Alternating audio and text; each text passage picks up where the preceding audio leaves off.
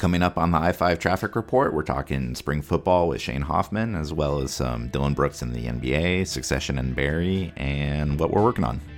Remember to check us out, i5corridor.com. Let's go.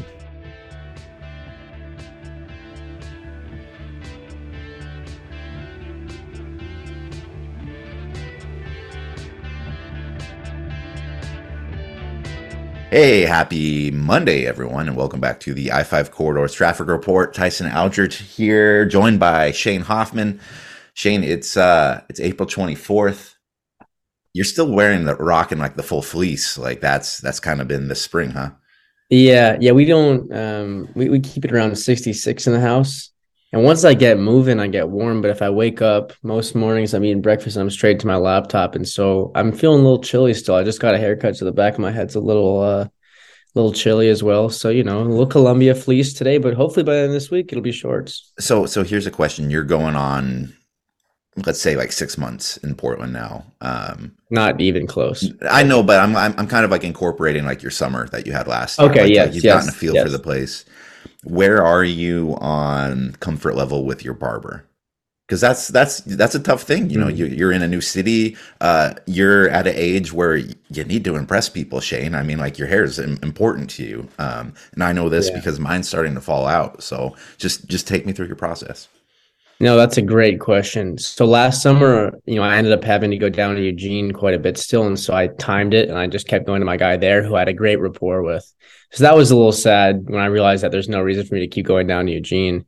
So I found a new place up here and my roommate recommended. Um, pretty solid, pretty solid. I'm not gonna lie. I don't quite have that rapport yet, but he's given me two good haircuts. Um, it's a pretty cool place. They give you like a shot or a beer after your haircut if you'd like.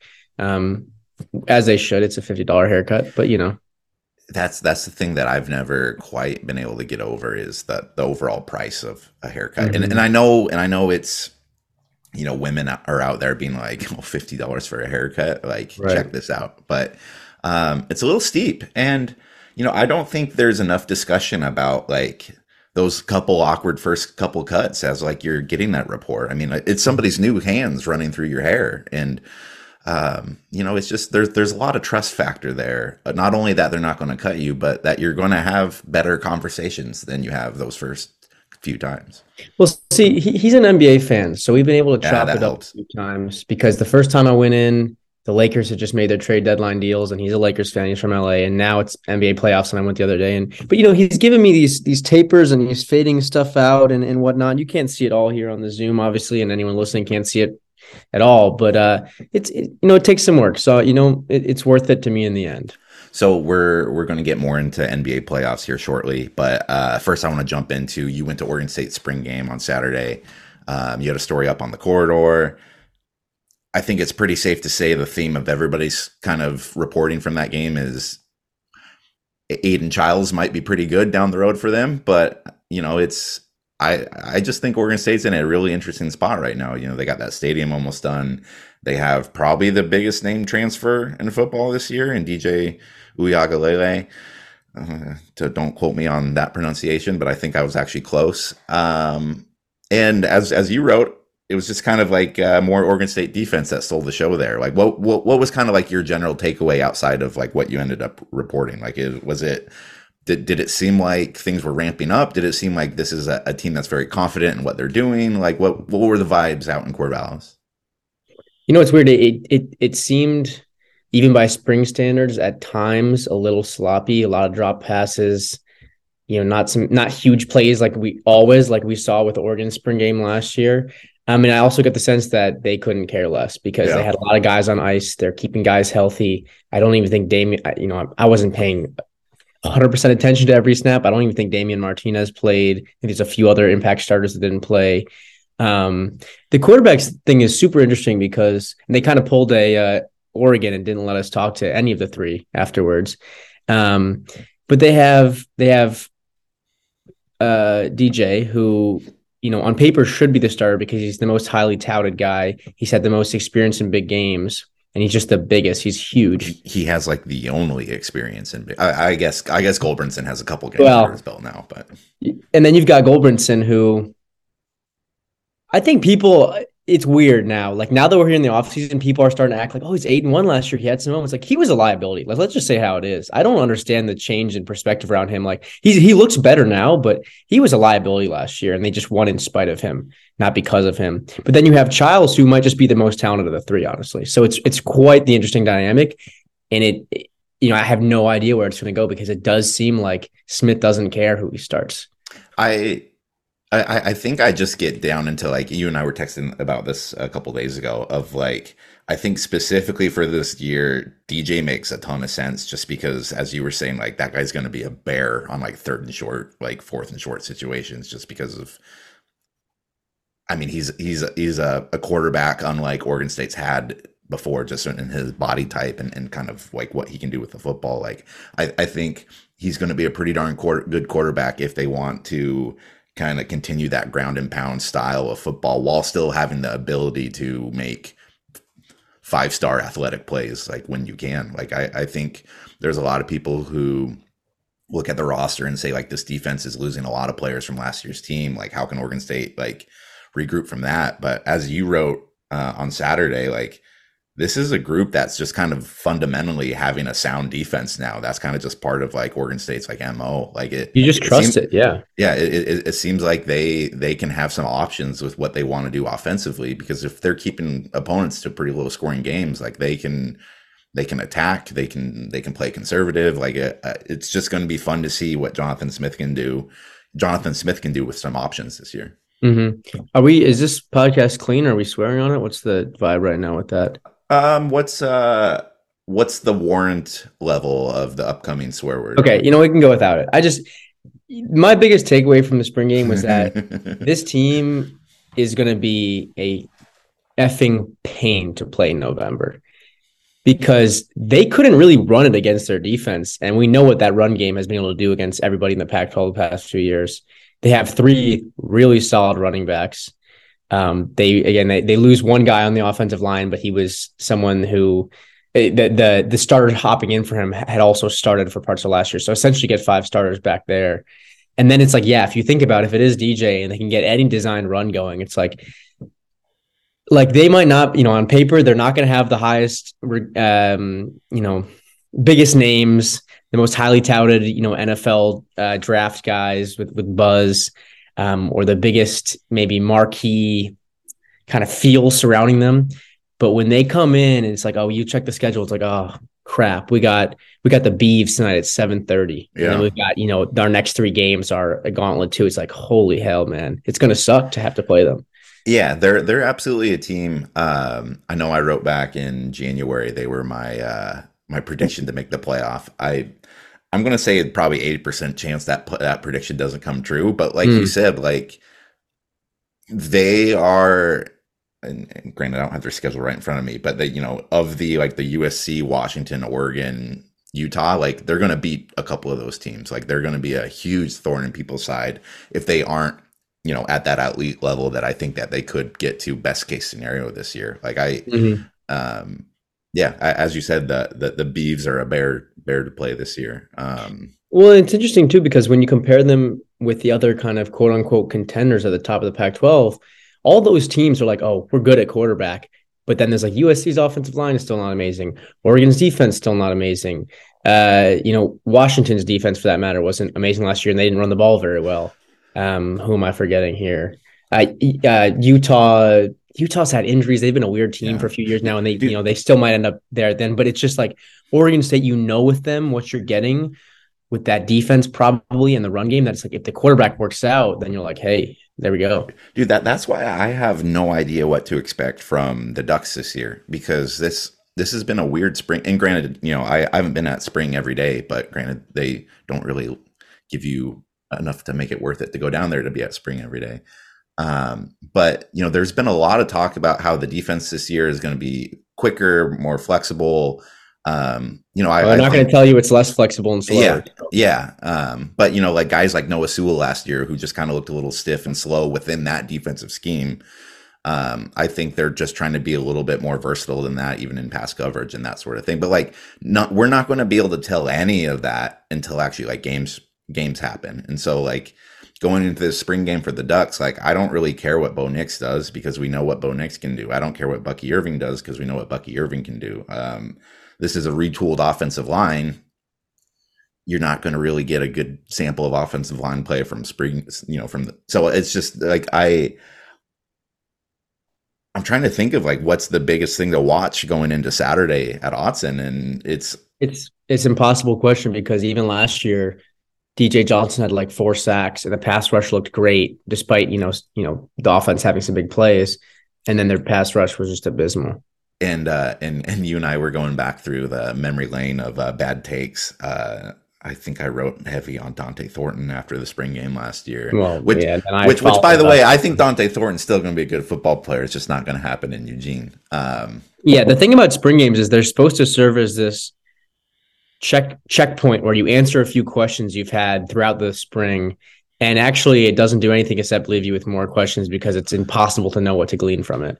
Well it's it's just crazy because um, you wrote this in your story about how it was a pretty good crowd for oregon state. They had maybe five six thousand people there which you know isn't you know comparable to what they usually get in eugene or this year in, in colorado. But like that's really good progress for oregon state especially when you have a half built stadium and um, you know those sort of X factors. But I was I was looking back through it and like 20 years ago, people like if there were podcasts, there weren't going to be spring game podcasts. Like it, it, it wasn't this big of a thing up until like relatively recently within like the ten, last 10, 15 years or so. Like I was even like looking at Oregon's and in 20 uh, in 2010 they set a new spring game record for Autzen with 25,000 and that was coming off mm-hmm. of their Rose Bowl winning season. Then the next year after they went went to the national championship, that's when it skyrocketed to like 40,000. And that's what it's kind of seemed like it's hovered at for like the last you know with with dips, you know, between 30 to 40,000 for like the last 10 years or so, but up until the chip era like this wasn't like some huge game like annual game that like was like guaranteed attendance every year. Like it's it's just really turned into like a bit of a momentum thing. Like if you have a really good team and people want to like welcome the team back and kind of see them, but it's it's now it's just such a recruiting thing. Like that's that's mm-hmm. all all the coaches are kind of tweeting about and uh, just about every other website that's been the crux of their coverage for the last couple weeks is just like who's going to be on the spring game list like that really kind of started to blow up under cristobal when they went all out to bring uh, to try to get dju to land in eugene even though he's now in Corvallis. So, um, well, and a little, little, a little secret about attendance, having just you know finished up at Oregon. if you uh, if it happens to fall on a sunny day, you know the the student body will more than likely see you know a fifty to sixty percent bump.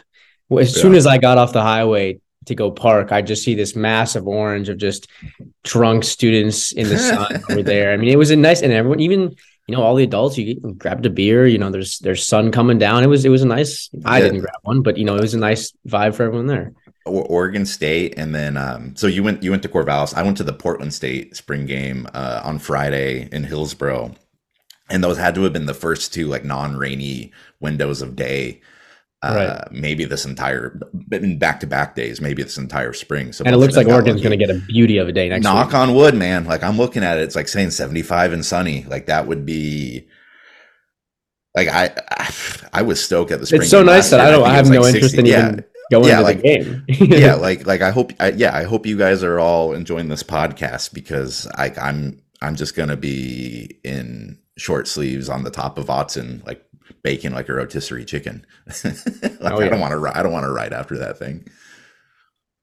They're uh um yeah I don't know it's I, I like the spring game. Last year, I particularly liked the spring game. I, I think I wrote because that was the first one that they had post pandemic with fans, and it was just kind of like mm. this feels this feels good. But I, I think um, it'll be interesting to just to see what the overall like fan reception and expectations are out of this team now now that it's landing second year now that there's you know you don't have like that you know like let's give them a little leeway because it's their first year as a staff like it's uh it's go time especially with a roster that uh i think Oh no, sorry, I'm I'm making things up here. I saw I saw a thing today that said Colorado currently has 30 players right, from its right.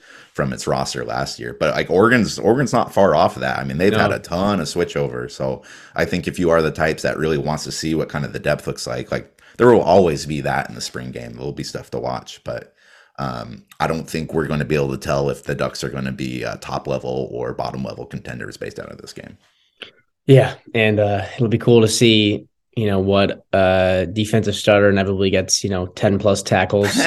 Right. He's just playing a little harder than other guys and then there's you know 15 stories about him in the next month and then he turns out to not even you know have a big role next year. So that's what i'm looking forward to.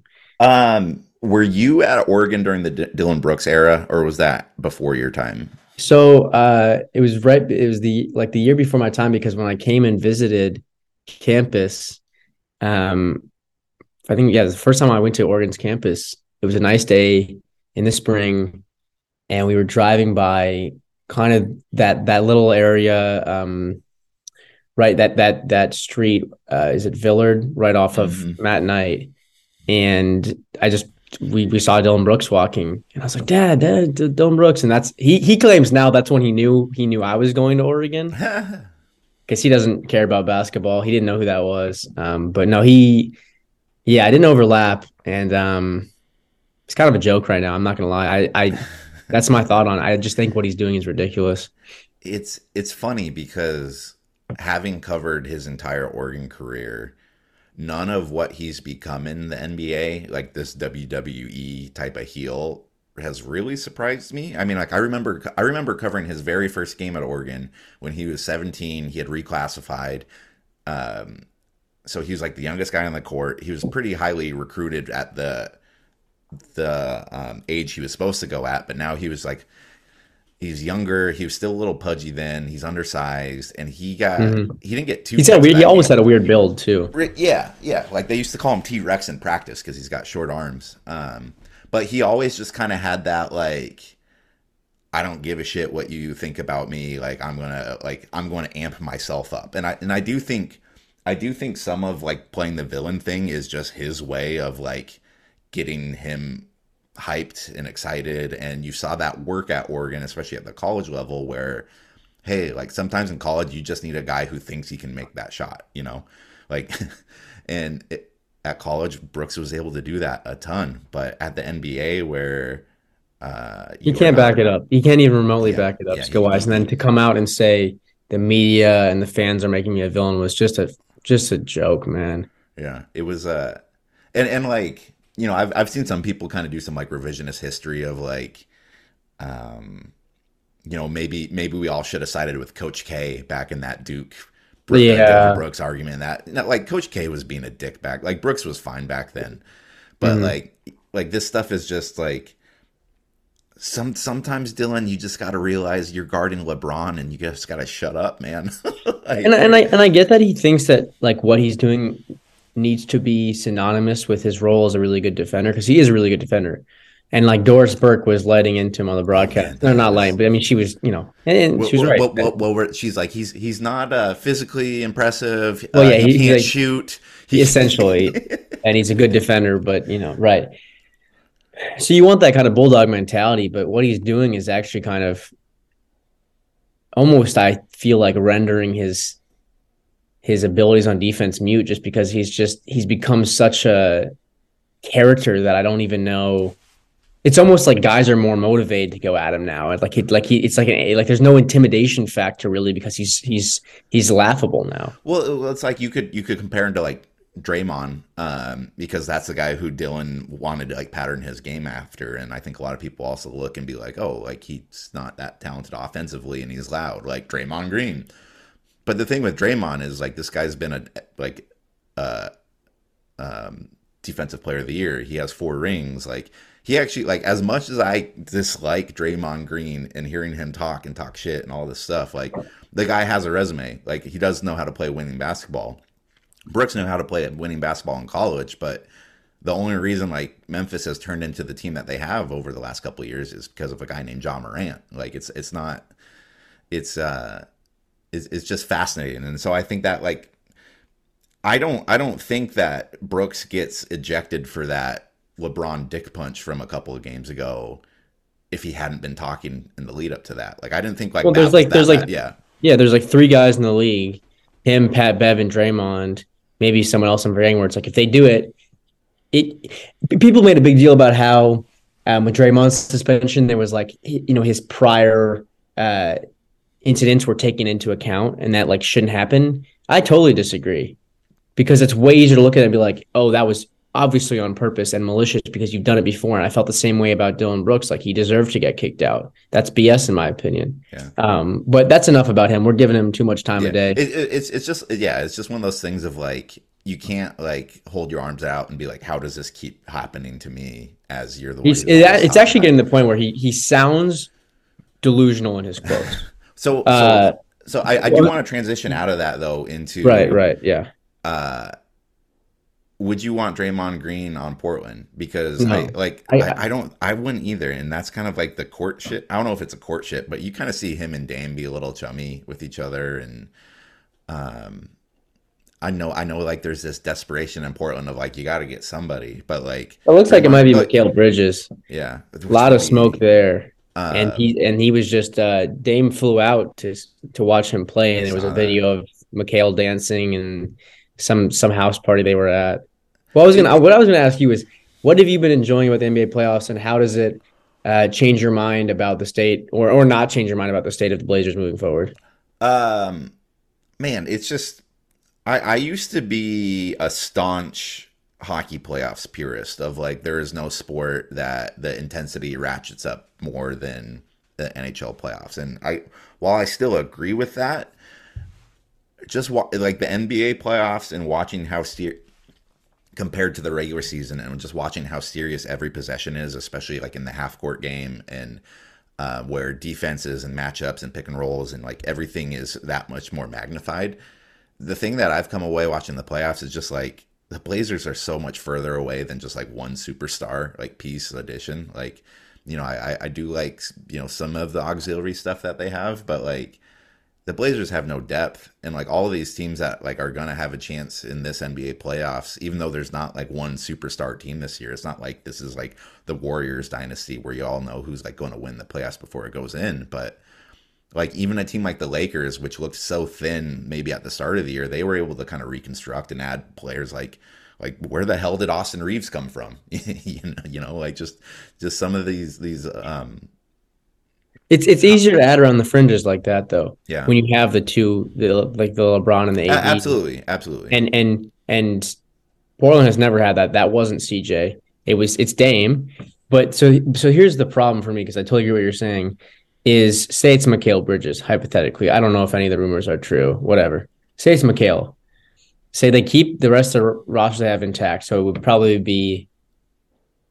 It's probably you know, I mean, what would that trade look like? That's probably Ant Simons, some other cap filler, and like four first rounders. Or, you know, maybe they have to throw in another player too. But you get that, and then you still have the same damn problem where you don't have depth. And it's like, yeah, the starting lineup might look nice because you have some defensive versatility now, this and that. Look at what's happening with Phoenix. If you listen to and read the national discourse surrounding Phoenix, they're up 3 1 now. And despite them being up 3-1 and granted there's been injury stuff with the clippers and everything they're actually they have people now doubting them more because they don't have depth and it's been kind of it, it's rearing its ugly head now um, in a series where now you know westbrook led clippers have been playing them close in every game and that would be the blazers if they went all in so it's just like i have no idea what they do That that's the tough thing for the Blazers too. Is just the NBA playoffs are such a marathon. I mean, it's it's two months of intense basketball, and Portland superstar is starting to age. Like Dame's coming off his best season ever. Like like don't get don't get me twisted there, but he's you know not everybody's LeBron. Not everyone's going to be able to play at, at that level until you're damn near 40 like at, at some point and we've seen over the last couple of years dame's playing less games than he used to um, this all like, I don't know. It's just Portland's luck feels like it's finally going to be a team that builds around Dame, and then he's going to get hurt in the playoffs or something like that. It just, it just seems like you're still there's a, such a small window for things to work for this era to get kind of the ultimate cookie that it's it's desired. yeah And and I think that's tough because like I hate the NBA in that like you have to, you know, what's everyone know Charles Barkley for? He didn't win a title, or you know, like like those kind of titles, and it's just like, you know, the Dame era has been probably outside of you know maybe two or three stretches in Blazers history the most enter- entertainment Portland basketball's had just based on pure watching this superstar play standpoint. But you know, it, it'd be nice if you were able to uh, uh, get past. Uh, I, I, guess they made the Western Conference Finals that one year, but that was kind of. Eh. I don't know about that. I that's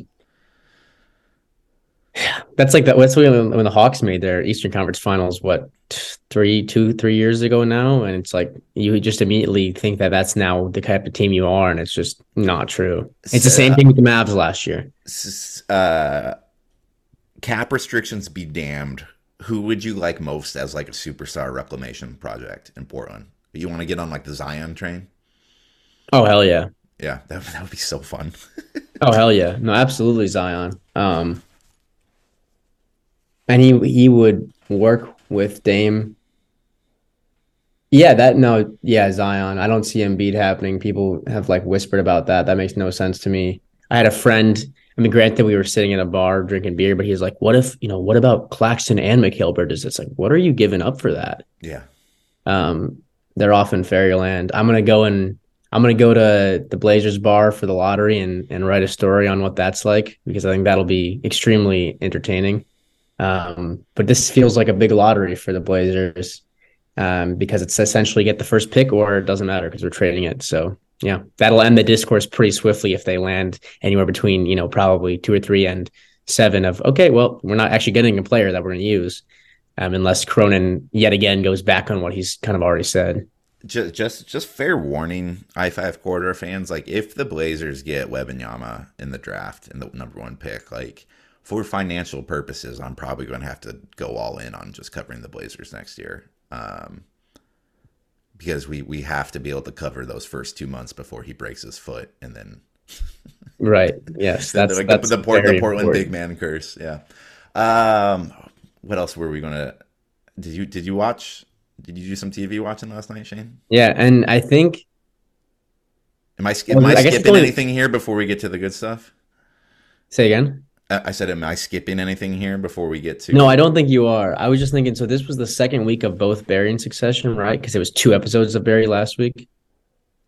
Correct. Yeah. Yeah. Okay. So well, this was. I mean, I guess it's only it's it's one or the other, but this was my favorite week of the two, like that because I thought I don't I don't know if this is like dramatically the best episode of of the season for actually for a fact I know it's not because the, the, the third one was so crazy but for Succession like this is actually I think was the one I enjoyed the most weirdly. Like it's just like classic Succession. They get all the remaining characters all together in one area in a really cool area with these crazy views and you're just walking on pins and needles or sitting on pins and needles watching of like who's going to mess this up in what way I also like I really struggle with the whole business aspect of it. Like when it gets into the kind of the the deeper cuts of what these things mean, because I'm like, are they doing well right now? Are they not doing well? Dude, like dude, that that's that's my favorite thing about Succession is I've watched every episode of this show. I've listened to like all like the the Ringer podcasts, like the Prestige TV podcasts, the recaps, the precaps. I still don't know like what the hell they're trying to do like from a no. business standpoint. And it but, doesn't matter. But it doesn't matter. And like I don't really care either, but they're able to write the drama into that of just like because you know the characters and their intentions and their relationships. Like you can just like pick up cues as to like is this good or is this bad. But I thought the craziest thing last night was, you know, you uh, I think I watched like two hours after it went, so you have to like stay off Twitter because people are jerks these days. Um, which, by the way, spoiler coming up, like mild spoiler if if you have who's listening to this show and anyways, uh I get on Twitter after the show and like everyone's just writing about like how like oh man Shiv played them like Shiv, this was the Shiv episode like Shiv wins like I kind of think she got played a little. I think they all looked foolish last night too. Like, I think that's, that's the problem. I don't actually like hundred percent. I don't know if I could actually hundred percent tell you what is going on. Like, like, like I, th- like they, I think, I think the guy knew how to play the brothers off of each other, but they also, she also knew how to like play Shiv because she's removed from the two brothers right. and be able to make her. I don't know. Like it's, but then they're, they, all, just, like, they're all just idiots. Is is the end of the story?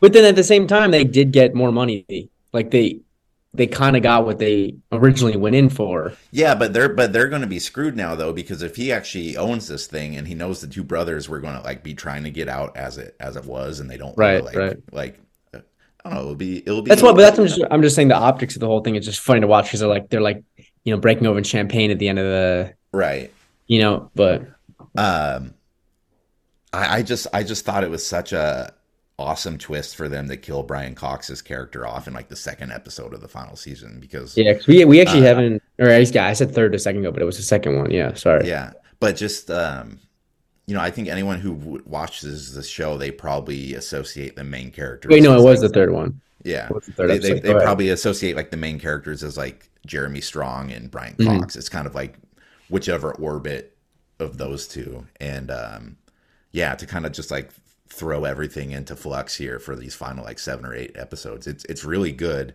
and I love the one two of like that, which like Succession, as we talked about. There's just so much dialogue. There's so much writing. It's like reading like a two thousand word story with no quotes. It's just like all, just all there. And then you go to Barry, which God dang, I love Barry because it's like a quick thirty minute ride and it's tight and it's good. Like it's just HBO like you guys are crazy for dropping like the HBO name on the Max thing because like this this is the peak of what good Sunday night television should be when you have those two back to back. Yeah. Um I wanted to say just because we hadn't talked about Succession yet, I before we go into Barry, the one thing I want to say about the Brian Cox episode that made it so good in my opinion, um, because I don't have the eye that a lot of these people have of like, wow, that's an you know, that's an award-winning performance with this little thing, the face. Like I get the sense of it, but like the thing that was show worked so well in my eyes was like how much of it happened off camera and how abrupt it felt. There wasn't a final. He didn't get his final say on anything. A, a big final, which is so uh, realistic dramatic. too. Like that's how right. that's how things happen, and I think that's what makes the like that episode feel more real is because like there's it's chaos. Like it's you're still trying to like you know the the way that like uh um Kieran Culkin character's character, like that whole episode is like, yeah, but like we don't know yet. Like it's not for sure. Like it, like it's just kind of like the not the denial and grief and, um, yeah, like that's that's just expert level television.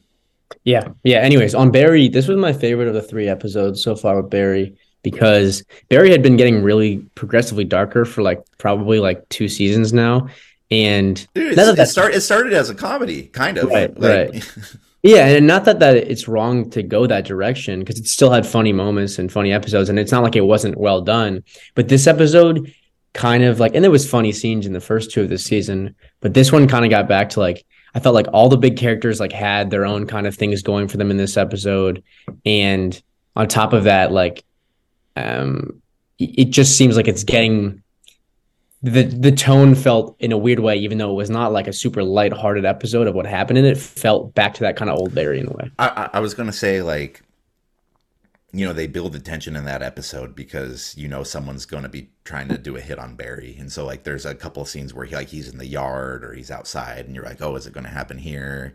Um, and like you just see him get kind of progressively crazier as the episode. I mean, like you know, this guy is completely like unhinged at this point and so like you start to kind of lose faith in him as a i think earlier in maybe a couple seasons ago you kind of almost view him as like he's this former marine hitman like he can handle himself like he, like almost kind of like superhero style and now like you've seen him just kind of like descend into madness but then when he's in the scene and like he recognizes that fred armisen he's just like hey that guy's here to kill me yeah, like the monotone voice. nope, he's actually he's gonna kill me. Yeah, no, no, that's that's what he's here for. Like that was that was like the perfect mixture of Barry scenes there because it's just like it's it's the the climax of like this relatively kind of serious part, but then it's just right. And then the guy blows his finger yeah, off. Yeah, yeah. The, the pen gun explodes.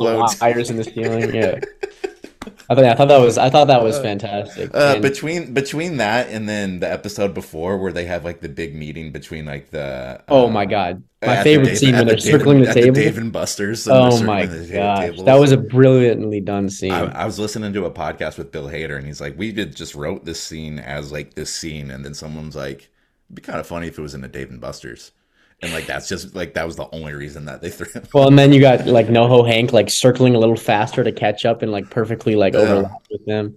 Oh, I, the, the other thing too, I, I have to ask you on this. Maybe I just wasn't paying enough attention or didn't get a reference, but Fuches is like watching the movie in the jail, and then he's like, it clicks for him that someone's gonna come kill Barry. Can you explain that to me? How he figured that out? Did I miss something? Uh, he, I think he called Hank. Yeah, he was on. He was on the phone with Hank. You might have. You might have missed like thirty seconds there, because Oh, he, Fuches was also on the phone with Hank. Yeah, so so Fuches made a call to Hank on his cell phone, and he was talking about how Barry was like becoming a problem, and Hank was and Hank told him that like Barry's going to be handled by, by the end of the Oh day. right. Well, I guess I saw that, and I just it just felt like something different clicked for him when he was watching the movie. That he was like, Oh. okay, now I'm gonna go into action and spur and, and figure Shoot, something. right. I, I forget what the movie was, but I think he said something like "That's us." It was like a Yeah, it's like Tom Cruise and some yeah. It's, old. well, it's just funny because like like everyone in that show was just like looking for like their place or like their Mhm. connection or like who's who's their actual like partner or like you know and barry oscillates back and forth so often between like thinking that like it's going to be him and fuches because this is that person that raised them. And then he's also like so quick to just say like screw everything. Like i'm going to go live with sally who seems like he, she's getting her things together again at this point so. Mhm. Um, I guess circling back, because I think I would know your answer on this question if it was around Barry, but with Succession, I'll say this: I think this this has potential to end up being the best season of Succession. Actually, do you feel similarly? Um, I'm gonna have to see how it finishes out. Like I, I thought the show had incredible tension when, um, Brian Cox's character still kind of had the leverage over Kendall of like Mhm. knowing that he killed the guy and just kind of That's of got to come back up somehow. That's got to it- dude, resurface. It, it, it, it has to. Like, the, like there's a couple of things that feel like they've gotten kind of swept under the rug a bit. Like, remember Kendall has a family. Like, we haven't seen them in a couple couple seasons. Like, I wondered about that. um, you know, it it seems like Kendall's just fascination of blowing things up is gonna like screw them at, at some point or or whatever. Like they, they had a couple previews for you know next week's episode, and there's just like a couple quotes who are like, uh, you know, like Jeremy Strong, he gets the when he's playing Kendall, he gets that kind of like that like shit eating look in his eyes, like when the character's about to do like something that he thinks is really smart or or whatever, and it usually ends up imploding. But I can't I can't wait till there's like a tell all book about the years of filming that, just because it seems like Yeah. it seems like Brian Cox hates Jeremy Strong, like because like oh, that Brian yeah, no. because Brian Cox is like this super well respected actor, and he's got like this big role of I mean, this big resume, and he just hates the whole method acting thing. Mm-hmm. Just- Yeah, I just I just think like when I'm and maybe I'm caught up in it now because it's coming out week and like I watched the first two and a half seasons basically like on demand because I I didn't start the show until like early last fall. Um, but so maybe I'm just kind of swept up in the week to week. I'm like thinking about it more and like consuming in a different way. But it just seems like this season so far has had everything. And if, I think if like if they nail how this thing finishes, like even this episode, you get the the especially the way it starts. Like the siblings kind of have their mojo back for some moments. Like it just it seems like they're doing the whole wide range, and you've gotten probably some of the best performances from the supporting actors and actresses in this season. So it um it, it really makes me appreciate the old the normal method of releasing a show week to week. Like you know I, I think people are finally like realizing that if it's a good show like you shouldn't be, like it shouldn't just be release all 20 episodes and have people watch it like that night. Like i, I think I think that honestly, there's too much uh, money into doing it week to week between like the all the podcasts and talk and everything that pops up based out of these shows. And this one really does have the feeling of, and it wasn't an HBO show, but I remember the last year of Breaking Bad when like, because like Breaking Breaking Bad wasn't actually super popular for its first first like three or four years. And then people kind of started like watching some of the episodes like once it got onto streaming, and then it became like it was usually but I think it was by its last season was when it was like finally like this is oh my god. And I remember Mhm. watching I had just moved to Portland and me and a few people we went up to the Kiggins Theater in Vancouver and they they every Sunday night they did the the final or they did I think like the final five episodes like in the theater and like people That's pretty gathering cool. like you'd get your tickets and popcorn and beer and it was it was like I I would love to do something for the last couple episodes of Succession like that just because it I didn't get into Game of Thrones like that's not my genre so it feels like it's Yeah, I really, yeah, I struggled to. I, if twice now I tried to start it, and I got all the way through the first, I think, third of the second season. Even the second time I tried it, and I just I fell off the rails. like I'm not I'm not like a huge like fantasy genre and I'm also not like a huge like excessive like gory violence and Do you did you watch The Boys?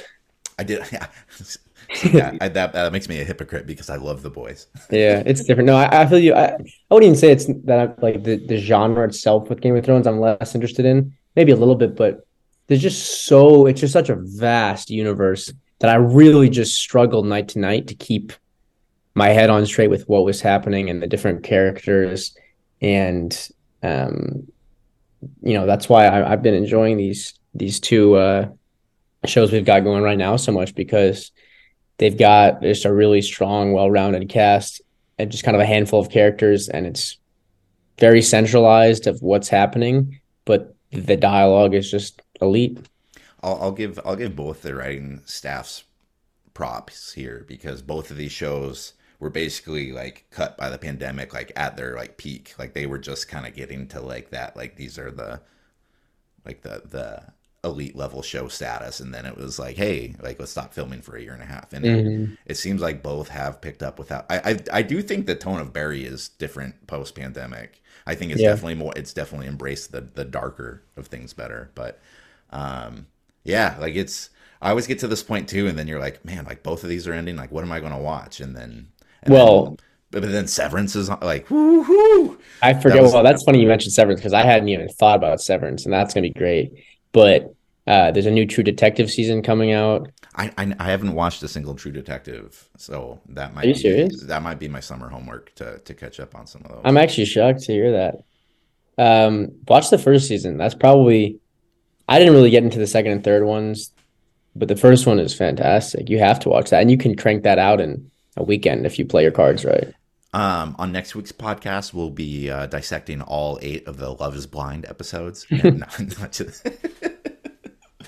uh, what? Uh, you're not writing a whole lot for me this month, but uh, what do you got? Uh, what do you got in the oven that you're uh, you're proud of to be working on this uh, for? I mean, by by the way, everyone, Shane, you know, you you see his byline on the corridor.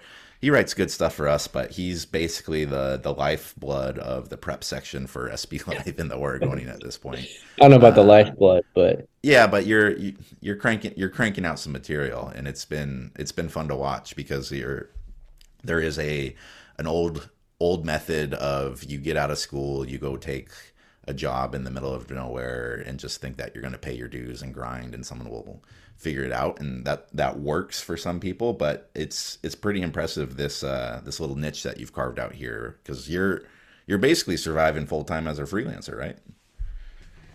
yeah, I, I would actually at this point I feel like I can take it one notch above surviving. I Oh, You know, you. So, so I'm lunch is on you. Lunch is on you today. Is that right? Oh, it's been an expensive weekend driving to get that piece for you in Corvallis.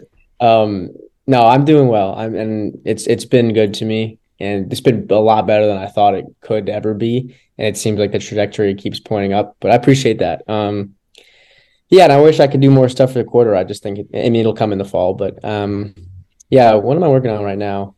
It's kind of I'm kind of winding down for this month, which has been my biggest month. I've written a lot already this month. Um, I guess the biggest story I've left this month, what I'm doing for SB Live, actually the Washington extension of it, um, kind of a bigger story about co-op and uh, combine athletic programs. So these smaller high schools out in kind of eastern and I don't know what there's there's several different areas, but parts of Washington. This happens in other states too, but these programs like will join up so that they can still field teams, and so they'll have sometimes it'll be a few kids for one team or like a few sports, or maybe it'll be all the sports. And then at a certain point, these schools maybe have combined, you know, four schools together where all will all Right. relocate towards one building.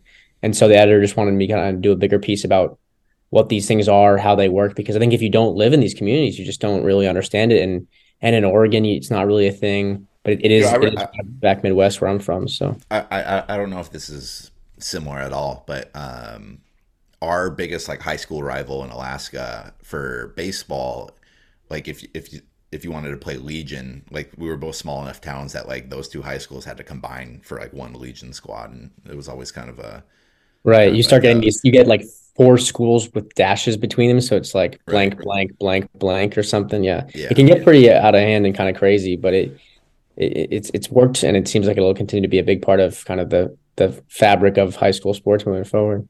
Awesome, man. Looking forward to that. Um, for i five corridor subscribers, I got I got an interesting one this week. Uh, probably shoot for Wednesday or Thursday. Um, kind of looking at how close Portland once came to uh, host or to basically being the home of the Pittsburgh Penguins. Um, you know, kind of went down the rabbit hole a bit with uh, with how hockey crazy Seattle's gotten uh, with the playoffs last couple weeks. And um, I, I did you did you read that Kraken piece? Yeah, by by the goat by Bishop. Yeah, Greg Greg Greg Bishop's awfully good, and it's nice. Uh, it's nice that Sports Illustrated still has a couple writers that makes me want to buy the magazine um, because yeah. Uh, I, I, think Bishop's that good, and that used to be God. That was my favorite part of the week growing up was when SI would come in the in the mail. So, uh, going to have a little piece on Kraken and hockey.